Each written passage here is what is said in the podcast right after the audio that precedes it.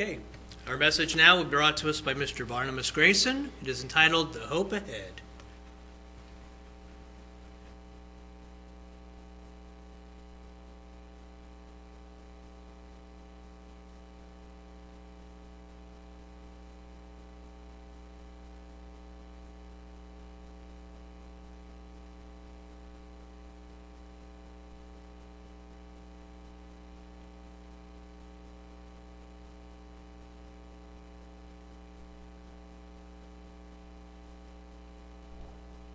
News Channel.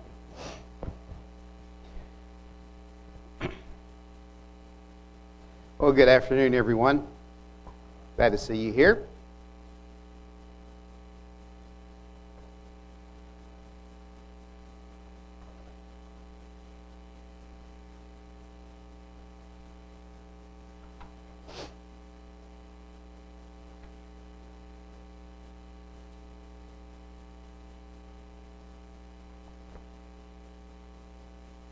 Was about uh, 10 minutes before I left the house today that I was fixing to get my final copy uh, printed out.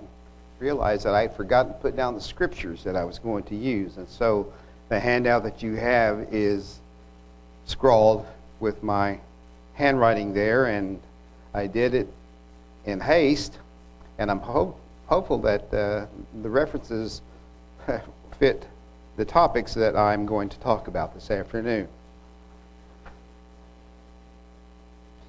In times like these, hope may get deferred by adversities and extenuating circumstances that we have little or no control over. And there is fear in the world today where tomorrow may not come for some. But come what may, there is a light of hope that shines above this present distress and darkness that this world today is facing. So today, we'd like to talk about our hope that is ahead.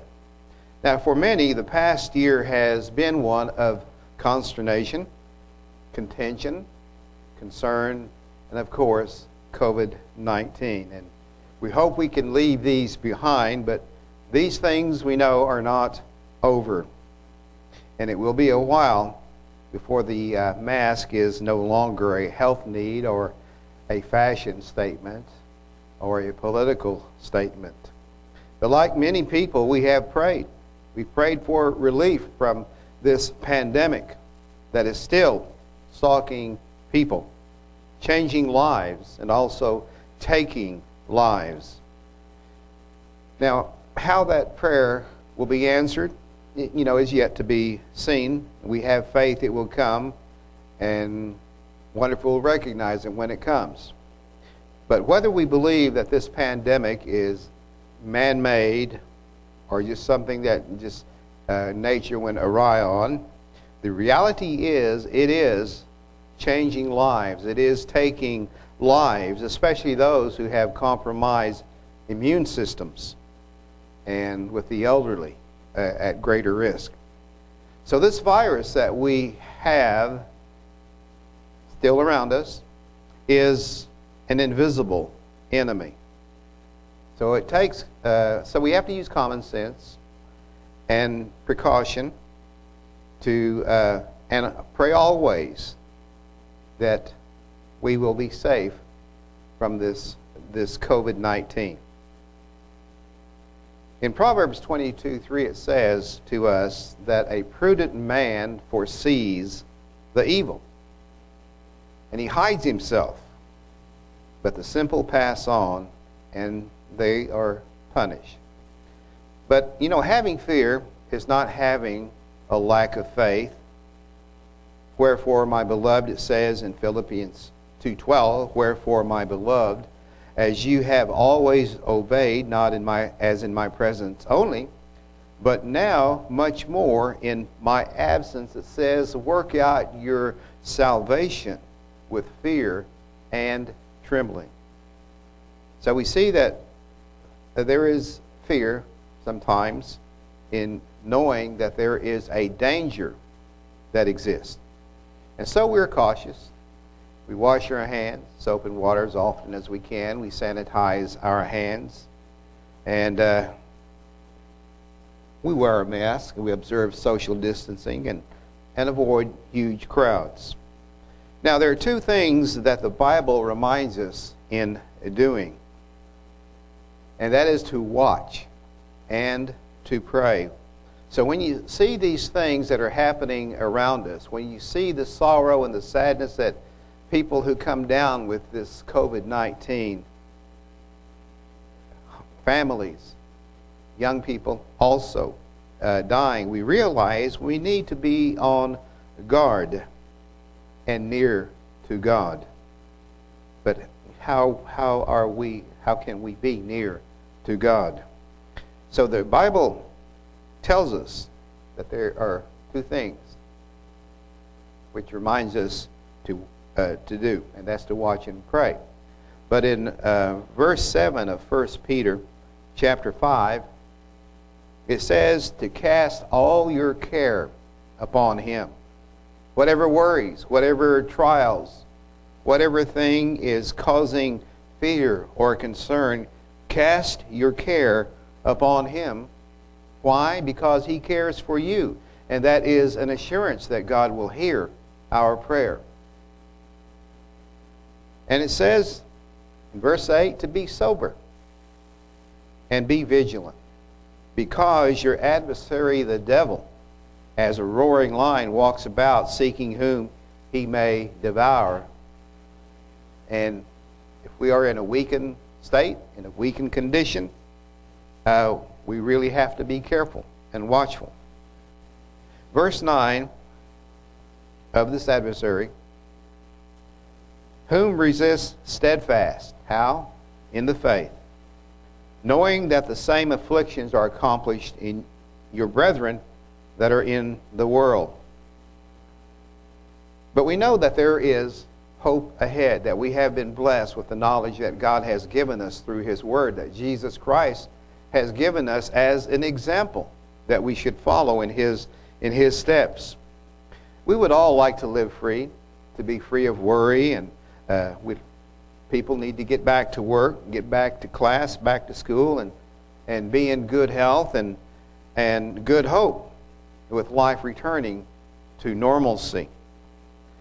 But of course, we know that there is that fear sometimes in the back of one's mind, that fear of dying, that fear of coming down with, with a, that dread disease and having to endure it. But we know that God is able to save, that He is able to destroy, that, that by the stripes of Jesus Christ we, we can be healed. In verse 18 of 1 Corinthians chapter 15, we read this. Verse 18, Then they also which are fallen asleep in Christ are perished. You know, the, those who have died, they are asleep until the resurrection. And Proverbs and Ecclesiastes tells us that the dead know nothing. Now, in verse 19, in this life only we have hope in Christ. If in this life only we have hope in Christ, we are of all men most miserable. If there's nothing beyond this time that we are living today, if there's nothing beyond this life, and like some uh, advertisements say, grab all the gusto you can in life, because it's the idea of some that this is all all there is. But we have a hope that it, it isn't all there is. But now is Christ risen from the dead and become the firstfruits of them that slept. So this is the hope of those of all who have lost loved ones, maybe to war, maybe to disease, or maybe an accident, or some other thing. And today we'll look at at this hope of the resurrection that is to come. We must keep hope alive through the hearing and the reading of the Word of God and fellowship as much as possible and pray more than we have probably ever prayed before. Now, in our church directory, uh, that has you know the addresses and our statement of beliefs that are in there. Concerning our beliefs, we see this following statement: the hope of all mankind and the promise to the uh, Christians is the resurrection from the dead. So that is the hope that we have. That is what we look to beyond this current life that we are living. It is our hope. There are many who believe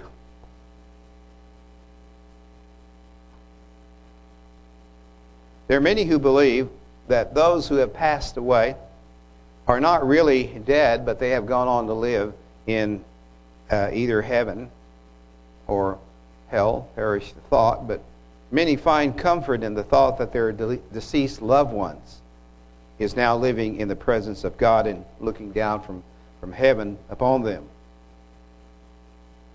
The Bible, however, does not teach those beliefs that some have. Instead, it says that no man has ascended to heaven, but he that came down from heaven, even the Son of Man, meaning Christ Jesus. And so it can be said that no man has ascended to either ev- everlasting death or everlasting life yet.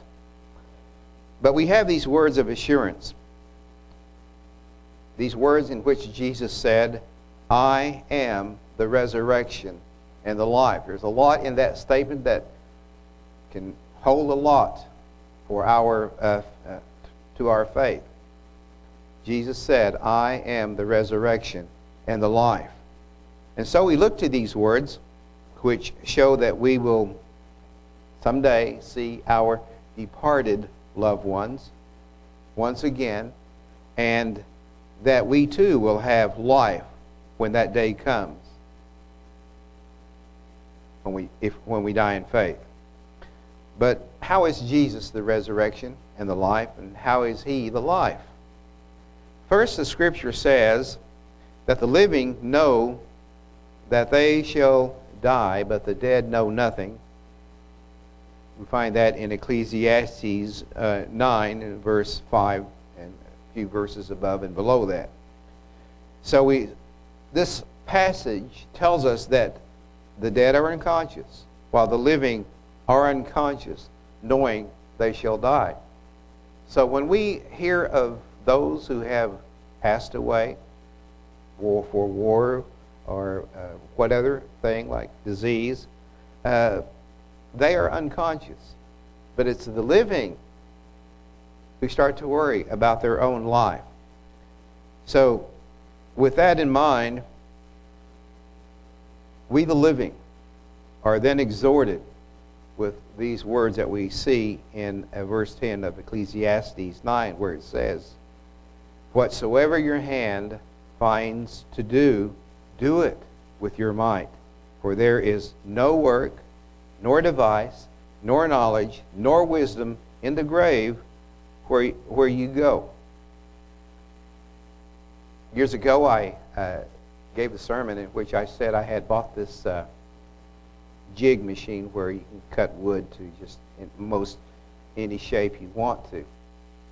And uh, haven't seen it. It's it's in a box and it's as good as the day I bought it, I think. And uh, I keep kept telling myself, well, I'm going to get that out and work with it and make some make some wood uh, work and and uh, now I'm at that stage where it's all pretty much behind me, kind of like my weight, I guess. But you've got to do what you can do while you can do it because we don't know what tomorrow will bring. And some, in some ways, that's, that's not a positive way of looking at. So we have this hope. I know that when, in my prayers, I'm always thankful for the hope of tomorrow. I'm always thankful for the day present and for the time that's past. But I'm also praying for the hope that is tomorrow will give me another day in which I might catch up on a few things.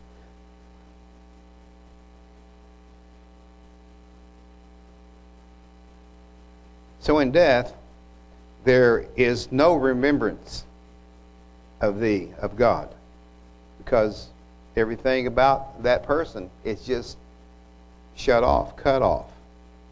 And who in the grave, who shall give you thanks?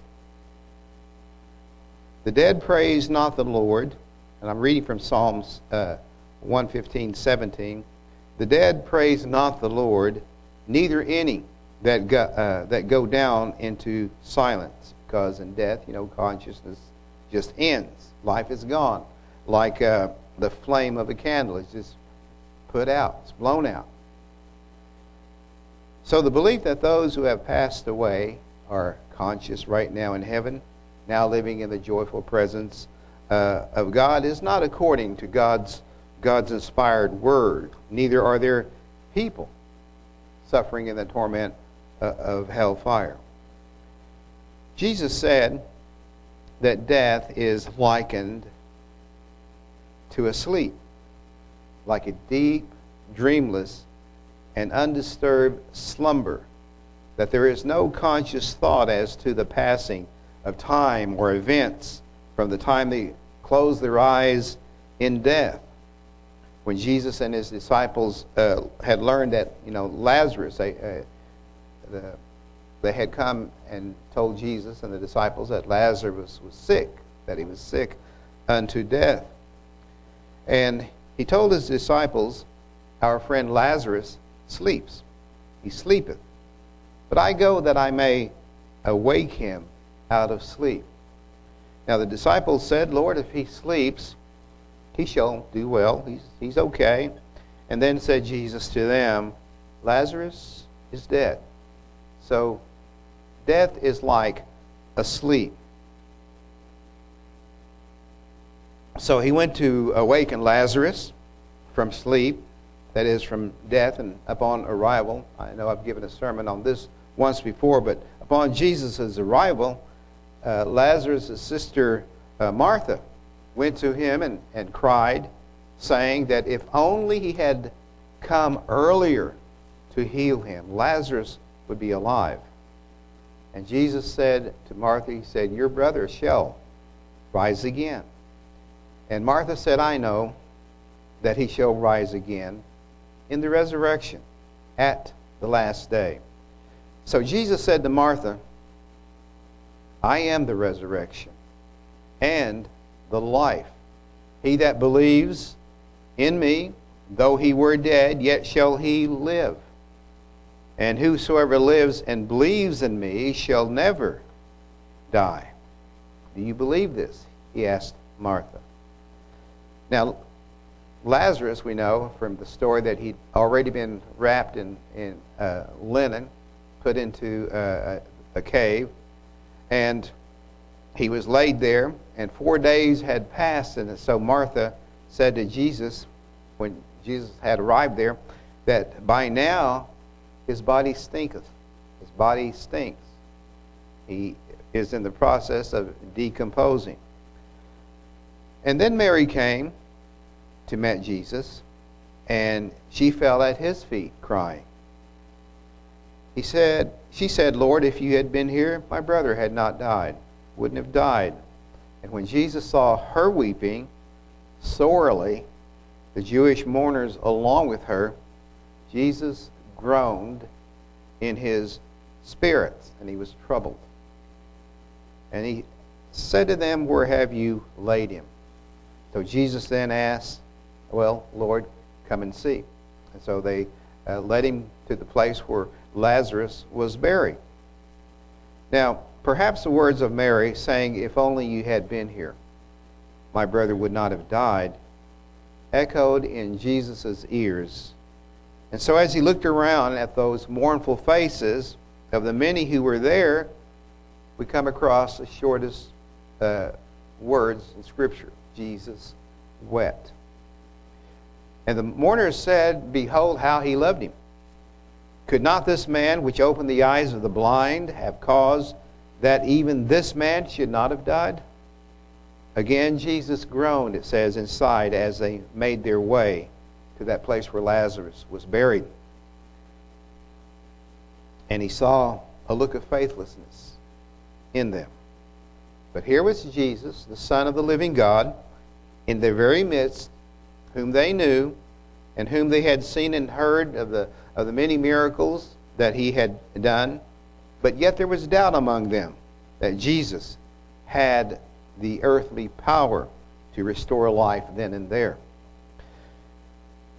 Now, as Jesus said to Mary, I am the resurrection and the life, Jesus had no reason to weep because Lazarus was dead, that he was going to miss him. But as he had said to his disciples, he said, I'm going to go and awaken Lazarus out of his sleep. And so there is that time coming when Jesus is going to awaken those who have died, who have passed on, as we, as we sometimes call, say it. And that they are going to be awakened out of their sleep into a new world, into a world where there is no pain, where everything about them is, is being healed. So Jesus, as he is walking toward, uh, as he got there at the, the mouth of the cave, he, uh, he, he, he prayed. He said, he lifted his eyes toward heaven and he prayed, Father, I thank you that you have heard me. And I know that you hear me always, but because of the people which stand by me, those people that were crying and who had doubts about what he had in his power to do. But because of the people which stand by, I said it, that they may believe that you have sent me. So with a shout, Jesus called into the tomb where Jesus was laid, saying, Lazarus, come forth. So, you know, one can imagine the fear and the amazement in the people when Lazarus came out of the dark of the cave wrapped in linen, hand and foot. And Jesus said, Loose him and let him go. And in this, he showed that he is the resurrection and the life, and that he was sent by God the Father to perform miracles and to uh, be the express image of the Father with love, compassion, mercy, and the power to heal and to someday uh, uh, resurrect life. Now, one of the principles we know uh, of the doctrines of Jesus Christ is the resurrection of the dead. And Mar- Martha herself knew the resurrection would come at the last day. But there are, you know, there are a lot of preachers who, who would expound that their deceased loved ones are in heaven right now.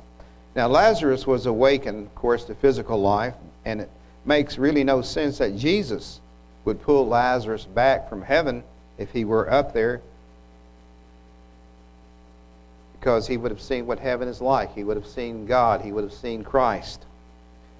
But we know that flesh and blood cannot inherit uh, the kingdom, cannot enter into the kingdom without a change from mortal to immortal, from corruptible flesh to incorruptible spirit, which is going to come at the resurrection. The resurrection is yet future, we know that. And it's as the prophet Daniel, he prophesied of that time, saying, And many of them that sleep in the dust of the earth shall awake. Going to be uh, woken out of their out of their sleep.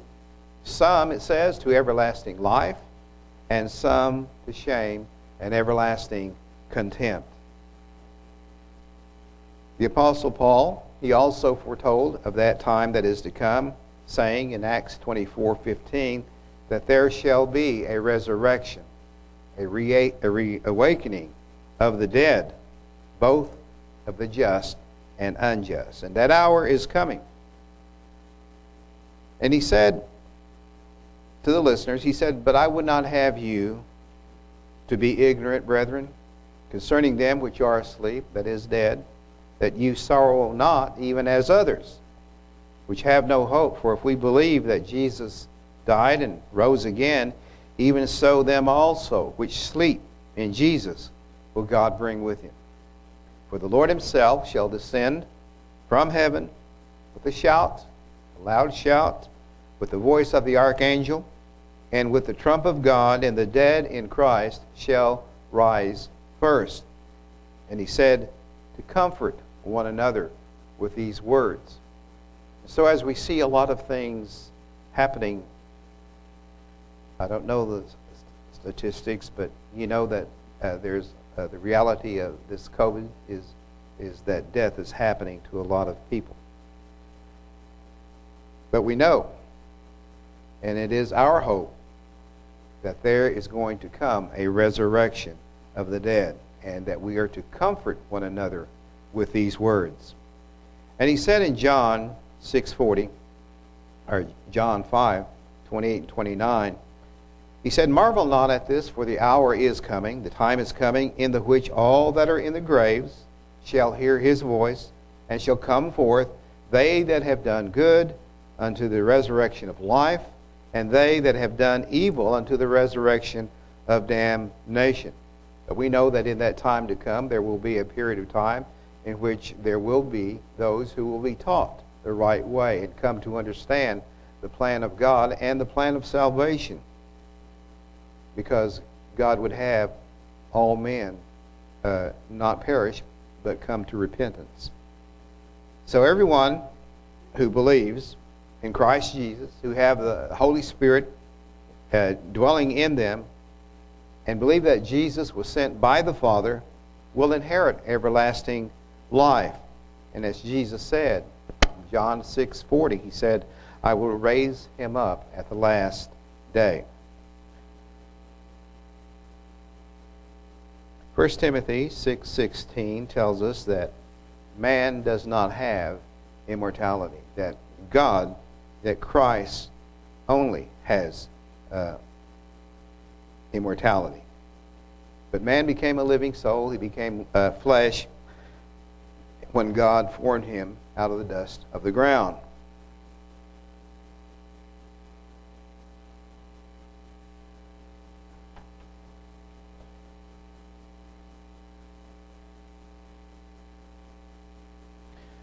When God formed man from the dust of the, uh, uh, of the earth and breathed into Adam the first breath of life, that is carried on even in our life today because, you know, we can trace our beginnings back to ancestors. We've inherited their genes, we've inherited their uh, personalities and proclivities, and we can even go back further to the time of uh, Noah and his children, and from that point on back to uh, uh, to Adam and Eve. But we have within our body, that was breathed into our body, trillions of cells. These cells are hard at work in protecting us from uh, various things, working second by second, keeping our bodies alive. There's one study that shows that there are 37 trillion microscopic cells that are that is in our body. And they contain all the things that are needed for our bodies to function and to rebuild tissues keeping out keeping our body alive. So all living things plants and animals large or small they're made up of cells. But it's our time is kind of like sand through the hourglass. Cells eventually die, and time runs out on us. God said to Adam, Dust you are, and unto dust you shall return. But God made this promise that as we have borne the image of the earthly, we shall also bear the image of the heavenly in a time coming that is going to be at the resurrection. The Apostle Paul in 2 Corinthians, in 1 Corinthians uh, 15 said, Now this I say, brethren, that flesh and blood cannot inherit the kingdom of God, neither does corruption inherit incorruption. Behold, I show you a mystery. We shall not all sleep, and we shall be changed, and this mortal must put on immortality. So, in many ways, this is a mystery how, how we can be given life, or that energy that will sustain us, keep us alive forever and ever. So, it's a mystery as to how life is going to be returned to a person, especially those, you know, that may have been burned by uh, burned into nothingness, or where their uh, their bones have turned to dust. How, in some way, by the word and the power of God, that these that these once upon a time living beings are going to just begin stirring back into life again. As we, uh, in one part of the Bible where it talks about, you know, the uh, valley uh, of the bones. But we all go unto one place because we're all of the dust and we all turn to dust again. Now, King David, who was a man after God's own heart, he too is dead and buried.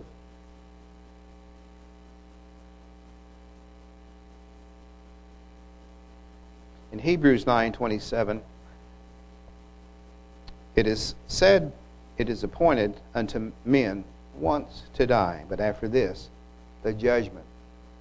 So there are things in the judgment that are going to happen in which there's going to be that uh, everlasting fire if there is no repentance, in which there will be that second death. But the hour is coming in the which all that are in the graves shall hear his voice and shall come forth. So, as we read about those who have died of various things, we know that though there is sadness among those who have that loss, that they're that they are going to be uh, made alive again, and death is swallowed up in victory. As in Adam, all die, even so in Christ shall all be made alive. And I would say that we are in Christ. We believe in Him. We believe in His power and in the Father who sent Him as the author of our salvation. So, as Jesus said to Martha and Mary, I am the resurrection and the life. And that is our, that is our uh, hope, that is our faith.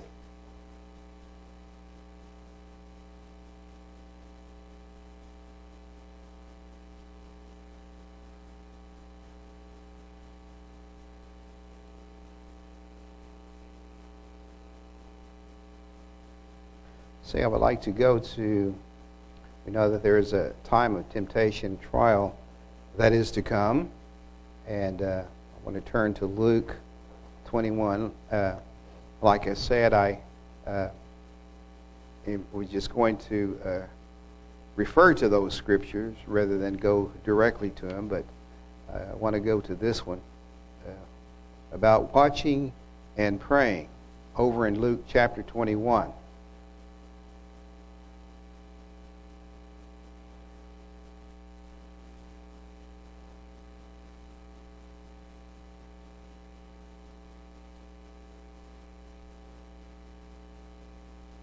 Luke chapter 21, let's see, verse 35.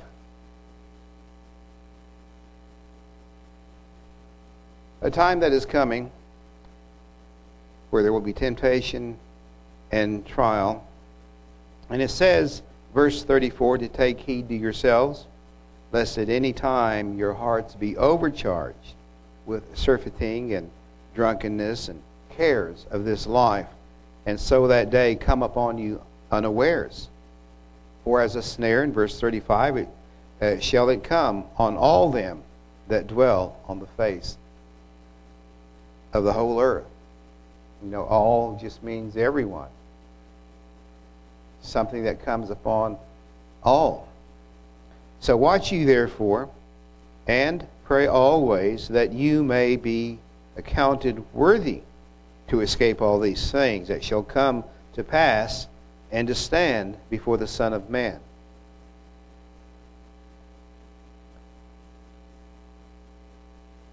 Now, in 2 Timothy, want to go there. It was much easier, of course, when I had these things all laid out on uh, on a page that I put down.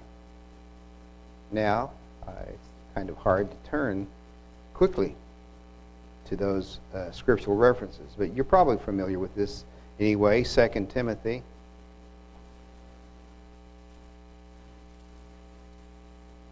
And chapter 3. Some of you are already there. there we go. Chapter 3, uh, verse 1 says, This know also, that in the last days perilous times shall come. These are dangerous times in which we live in, in many ways. But it says in verse 2 that men shall be lovers of their own selves. They're going to be selfish, out for their own selves.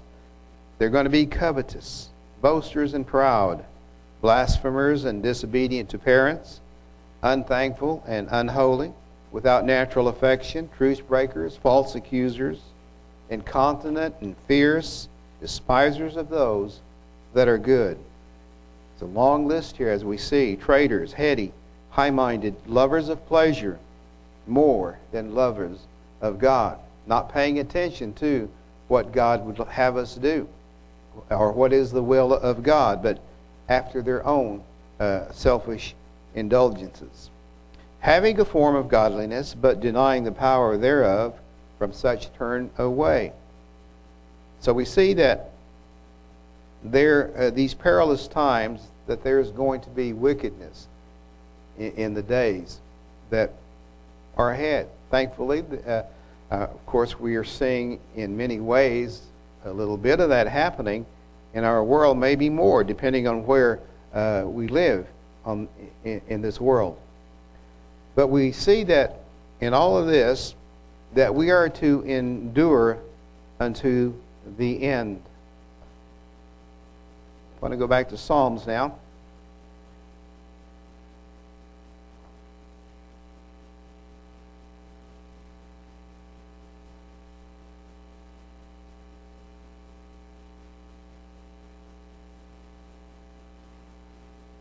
need one of those little rubber caps, you know, that put on the tips of your fingers that will help. But I don't have it. That's okay. I'm getting there. Psalm 91, and verse 1.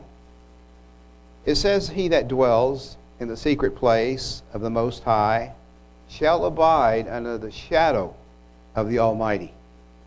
I will say of the Lord, He is my refuge and my fortress, my God in him will I trust.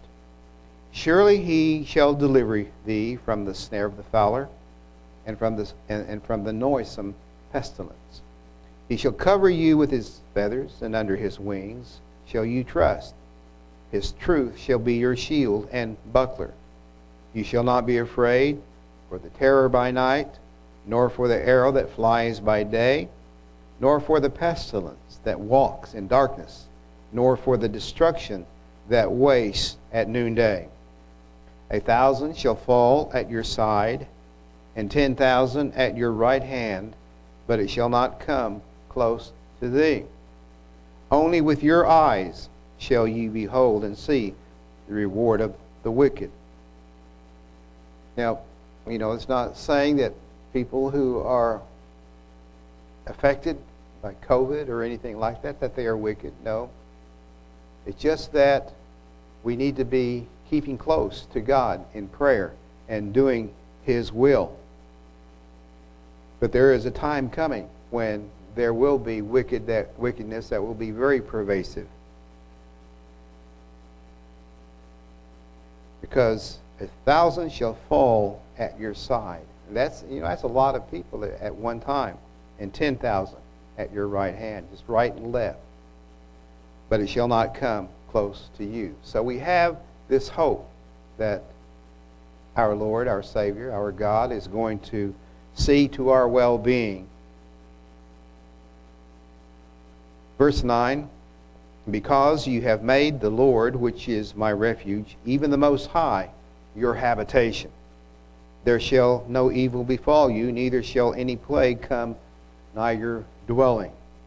For he shall give his angels charge over you to keep you in all your ways, and they shall bear you up in, in their hands, lest you dash your foot against a stone. And so we see that this is talking also about Christ, how the angels would watch over him too.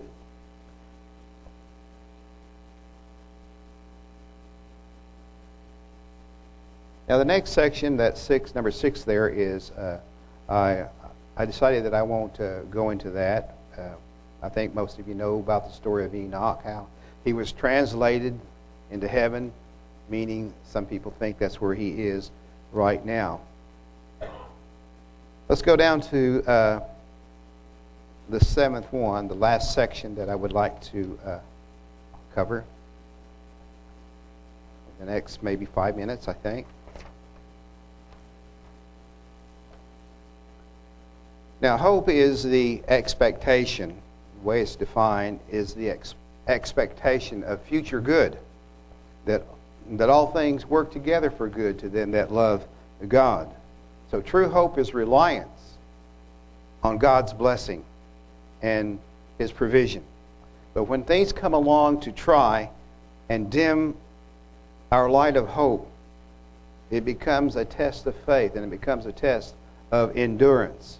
But we have a lively hope, a living hope that is in Christ, who will see us through. In 1 Peter chapter 1, 1 Peter chapter 1, uh, uh, verse 2, starting verse 2. It says, elect according to the foreknowledge of God the Father, through sanctification of the Spirit unto obedience and sprinkling of the blood of Jesus Christ, grace unto you and peace be multiplied. Grace and peace be multiplied.